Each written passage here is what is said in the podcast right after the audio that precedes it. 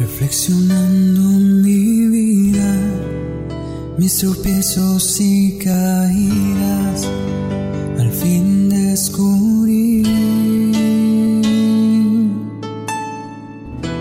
que te busqué donde no estabas, en otras aguas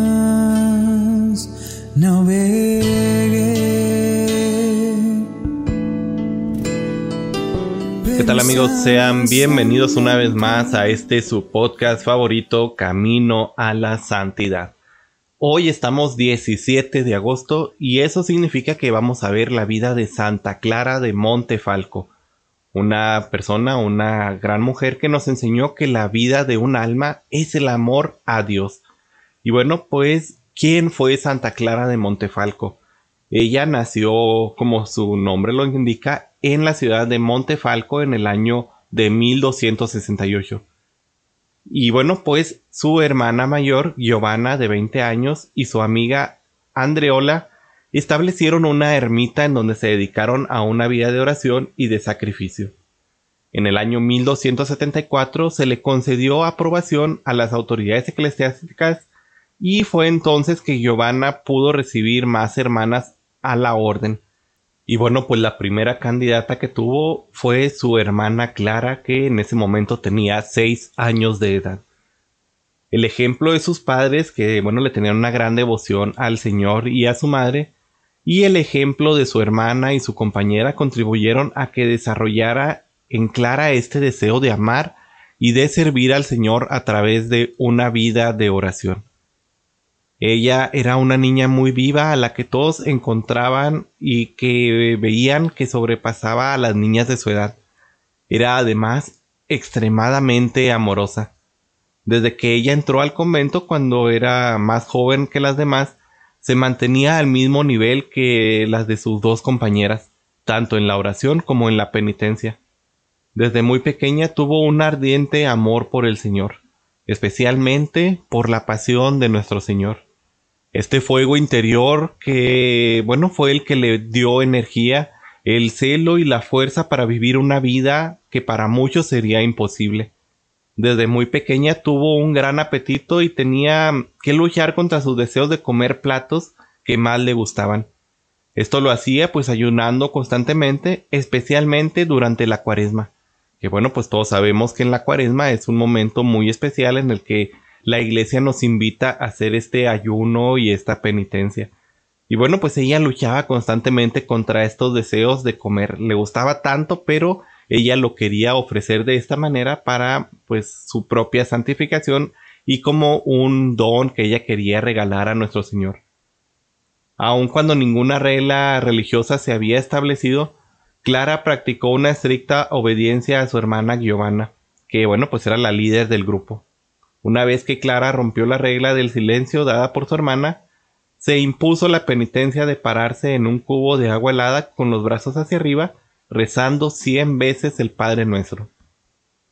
En 1278, dos años después de haber entrado al convento, entró Marina, que bueno, pues era amiga de Clara y fue seguida de muchas otras, por lo que tuvieron que mudarse a una montaña que se encontraba cerca de la ciudad donde construyeron otra ermita, gracias a que, bueno, pues una gran cantidad de eh, muchachas, una gran cantidad de jóvenes que quisieron entrar a, este, a esta ermita. Se levantó pues una gran persecución contra ellas, no solo de parte de los laicos de la ciudad, sino también por parte de los franciscanos de aquel lugar, que decían que la ciudad era muy pequeña para tener otra comunidad pidiendo limosna.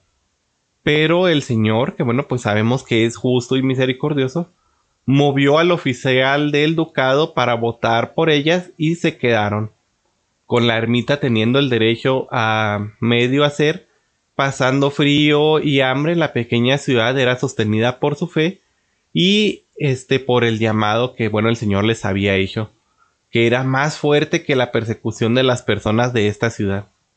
Durante esta época pocas personas les daban algo para comer y se sostuvieron con las hierbas silvestres que encontraban. Clara tenía un don para cocinar.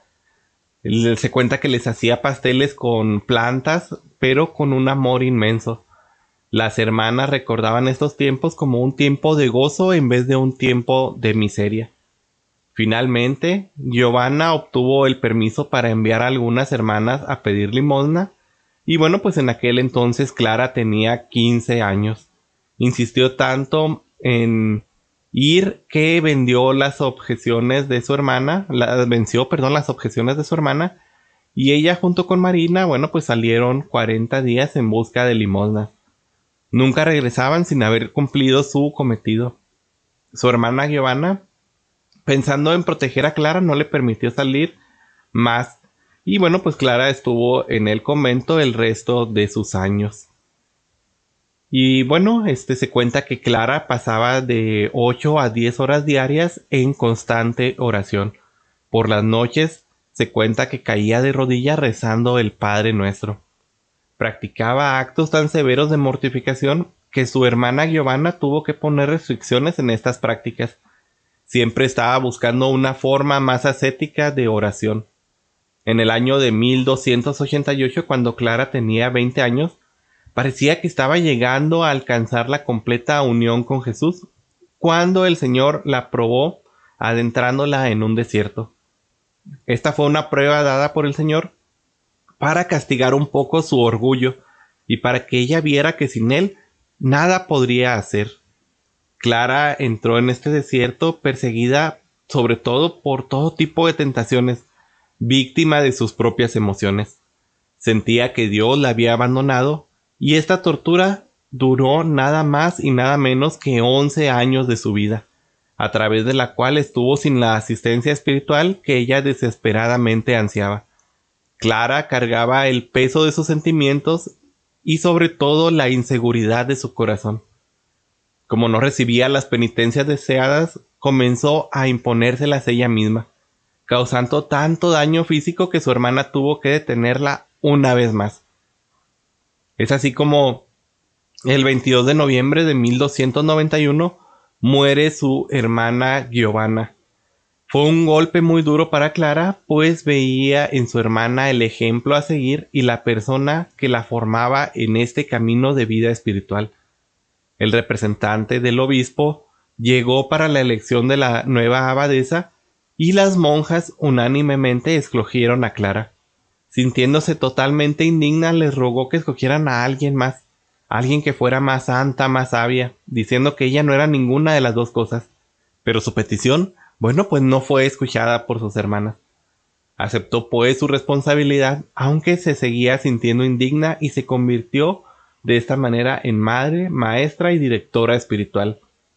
Aquí hago un paréntesis un poco con esta vida, que bueno, pues podemos ver el ejemplo de Clara, que bueno, ella se sentía indigna ante esta misión que el Señor le había dado. Ya hemos hablado un poco en episodios anteriores de cómo a veces este sentimiento de indignidad nos detiene a la misión que el Señor nos está llamando.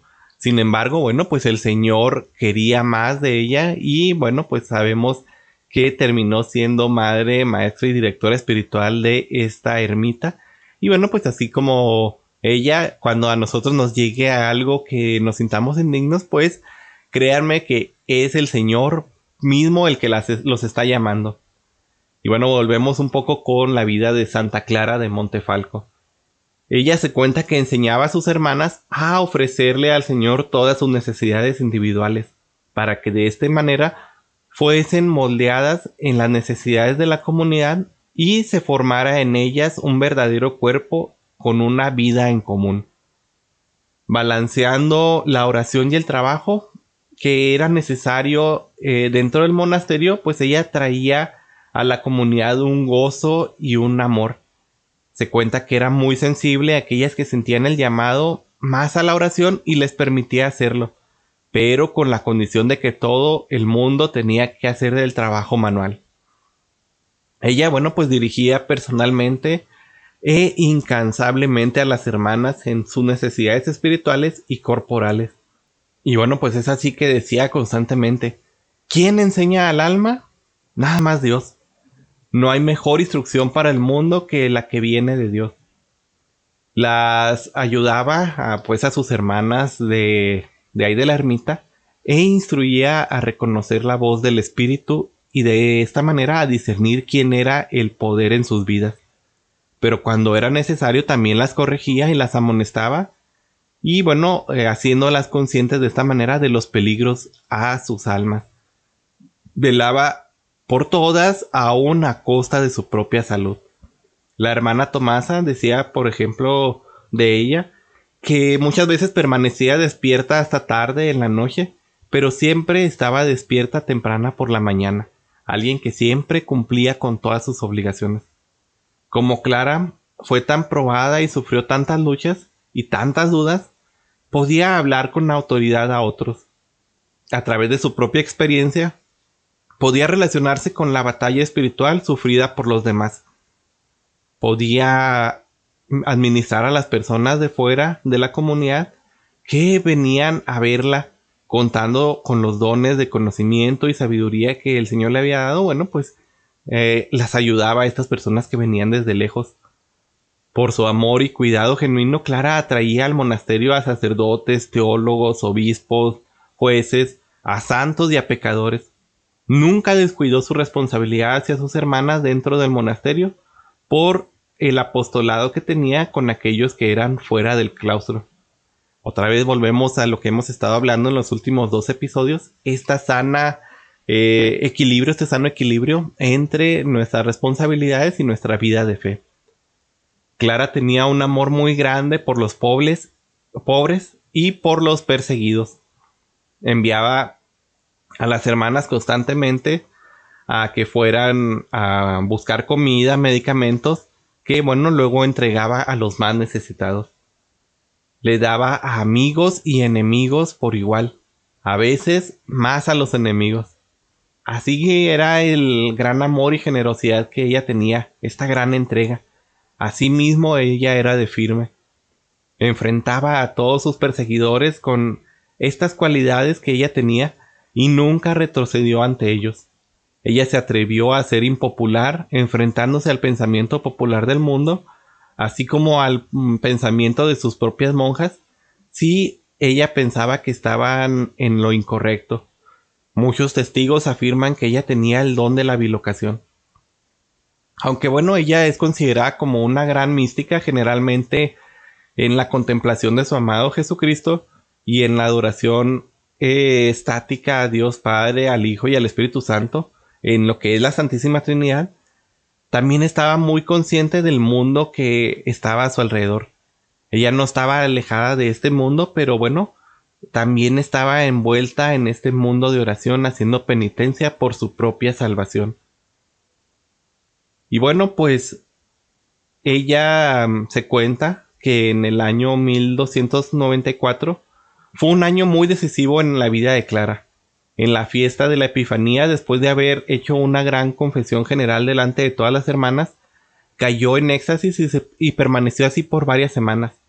Las hermanas la mantenían con vida dándole agua de azúcar. Durante este tiempo Clara tuvo una visión en la que se vio siendo juzgada delante de Dios vio el infierno con todas las almas perdidas sin esperanza y el cielo con los santos gozando de la perfecta felicidad en la presencia de Dios. Vio a Dios en toda su majestad y le reveló cuán inconmensurable, cuán incondicionalmente fiel un alma debe ser para vivir de verdad con Él y en Él. Al recobrarse volvió este ella en sí y resolvió que nunca más pensaría o diría algo que la separara de Dios. También decía, si Dios no me protegiera, sería la peor mujer del mundo. Bueno, más tarde, en el año 1303, consiguió construir la iglesia que tanto soñó, que no solo serviría al convento, sino también a la comunidad del pueblo. La primera piedra fue bendecida en junio 24 de 1303 por el obispo del lugar y esta iglesia fue dedicada a la Santa Cruz. Más adelante, Clara tuvo también una visión de Jesús vestido como un peregrino pobre y su rostro agobiado por el peso de la cruz y su cuerpo mostrando los signos de un camino duro cargando esta cruz. Clara estaba de rodillas tratando de evitar que siguiera caminando y preguntándole Señor, ¿a dónde vas? Se cuenta que Jesús le respondió He buscado en el mundo entero por un lugar donde plantar firmemente esta cruz y no he encontrado ninguno. Clara lo miró y tocó la cruz mostrando al Señor el deseo de tantos años de compartir esta cruz con él. El rostro de Jesús ya no estaba exhausto, sino brillante de amor y de gozo. Su viaje había terminado. Es así como le dijo Clara, Señor, he aquí un lugar para mi cruz. Aquí puedes tener este lugar. Y bueno, pues al fin encuentro, le dijo Jesús, a alguien a quien puedo confiar mi cruz. Y bueno, pues la implantó en su corazón. El intenso dolor que sintió ella en todo su cuerpo al recibir la cruz de Jesús permaneció con ella. Desde ese momento siempre estuvo consciente de que la cruz no solamente la sentía este, dentro de su ser, sino que era parte de su amor por Jesús. Ella era su propia cruz. Y bueno, finalmente el viernes 16 de agosto de el este año de 1308, Clara pidió que viniera su hermano Francisco. Esa noche llegó y la encontró muy cansada, pero la mañana siguiente Clara parecía estarse recuperando. Francisco se marchaba cuando dos hermanas lo llamaron y lo llevaron a ver a Clara que sentada en la cama, con el color del rostro encendido y sonriendo, parecía completamente recuperada le dio a su hermano dirección espiritual, ya que ella era su directora espiritual y su maestra, hablándole largamente con él. El ambiente de gozo y celebración comenzó a esparcirse por el convento cuando Clara llamó a Fray Tomaso, el capellán del convento, y le dijo Yo confieso al Señor y a ustedes todas mis faltas y ofensas. Más tarde eh, se cuenta que le decía a sus monjas Ahora ya no tengo nada más que decirles, ustedes están con Dios porque yo me voy con Él. Y así se cuenta que se mantuvo sentada en su cama, sus ojos mirando al cielo sin moverse. Pasaron varios minutos y Francisco le tomó el pulso. Mirando a las hermanas llorando les anunció que Clara había muerto. Murió el sábado 17 de agosto de 1308 a las 9 de la mañana. Las monjas inmediatamente prepararon el cuerpo de Clara para que todos pudieran verla. Primero le quitaron el corazón y lo pusieron en una caja floreada de madera. La misa funeral fue celebrada el 18 de agosto y esa misma noche las hermanas abrieron el corazón de Clara para prepararlo y ponerlo en un relicario. Y para su asombro las palabras de Clara se hicieron vida delante de ellas. Estaban las marcas de la pasión de Jesús en este corazón. Dentro del corazón estaba la perfecta forma de Jesús crucificado aún la corona de espinas en la cabeza y la herida de la lanza en el costado. Además, hecho de ligamentos o tendones, los flagelos usados en la flagelación con las puntas mostrando las bolas de metal, con los huesos para desgarrar la carne y los huesos del Señor. La noticia de este milagro pues obviamente se propagó inmediatamente. Y bueno, este, para no hacer más larga, porque todavía puedo seguir hablando mucho de la vida de Santa Clara, este, bueno, pues se cuenta que ahorita en la iglesia de la Santa Cruz de Montefalco aún hasta el día de hoy se conserva el cuerpo incorrupto de la santa y se pueden contemplar las reliquias de su corazón con las marcas de la pasión y este, bueno, pues pueden ir a visitarlo ahí. En el jardín del monasterio que se encuentra junto a la iglesia se encuentran unos árboles muy valiosos. Resulta que Jesús se apareció a Santa Clara en este jardín con un callado y le pidió a Santa Clara que lo sembrara. Ella le preguntó cómo hacerlo ya que no era una planta y Jesús le dijo que igual que si fuera una planta. En obediencia Santa Clara sembró el callado y de pronto se convirtió en un árbol milagrosamente que dio frutos. La santa utilizaba sus semillas para hacer rosarios y con los que, bueno, oraba a los enfermos y estos se sanaban. Los descendientes de este árbol milagroso aún se conservan en el jardín del convento y bueno, pues las hermanas del convento siguen hasta el día de hoy haciendo estos rosarios que bueno, pues se pueden adquirir en la tiendita de esta iglesia.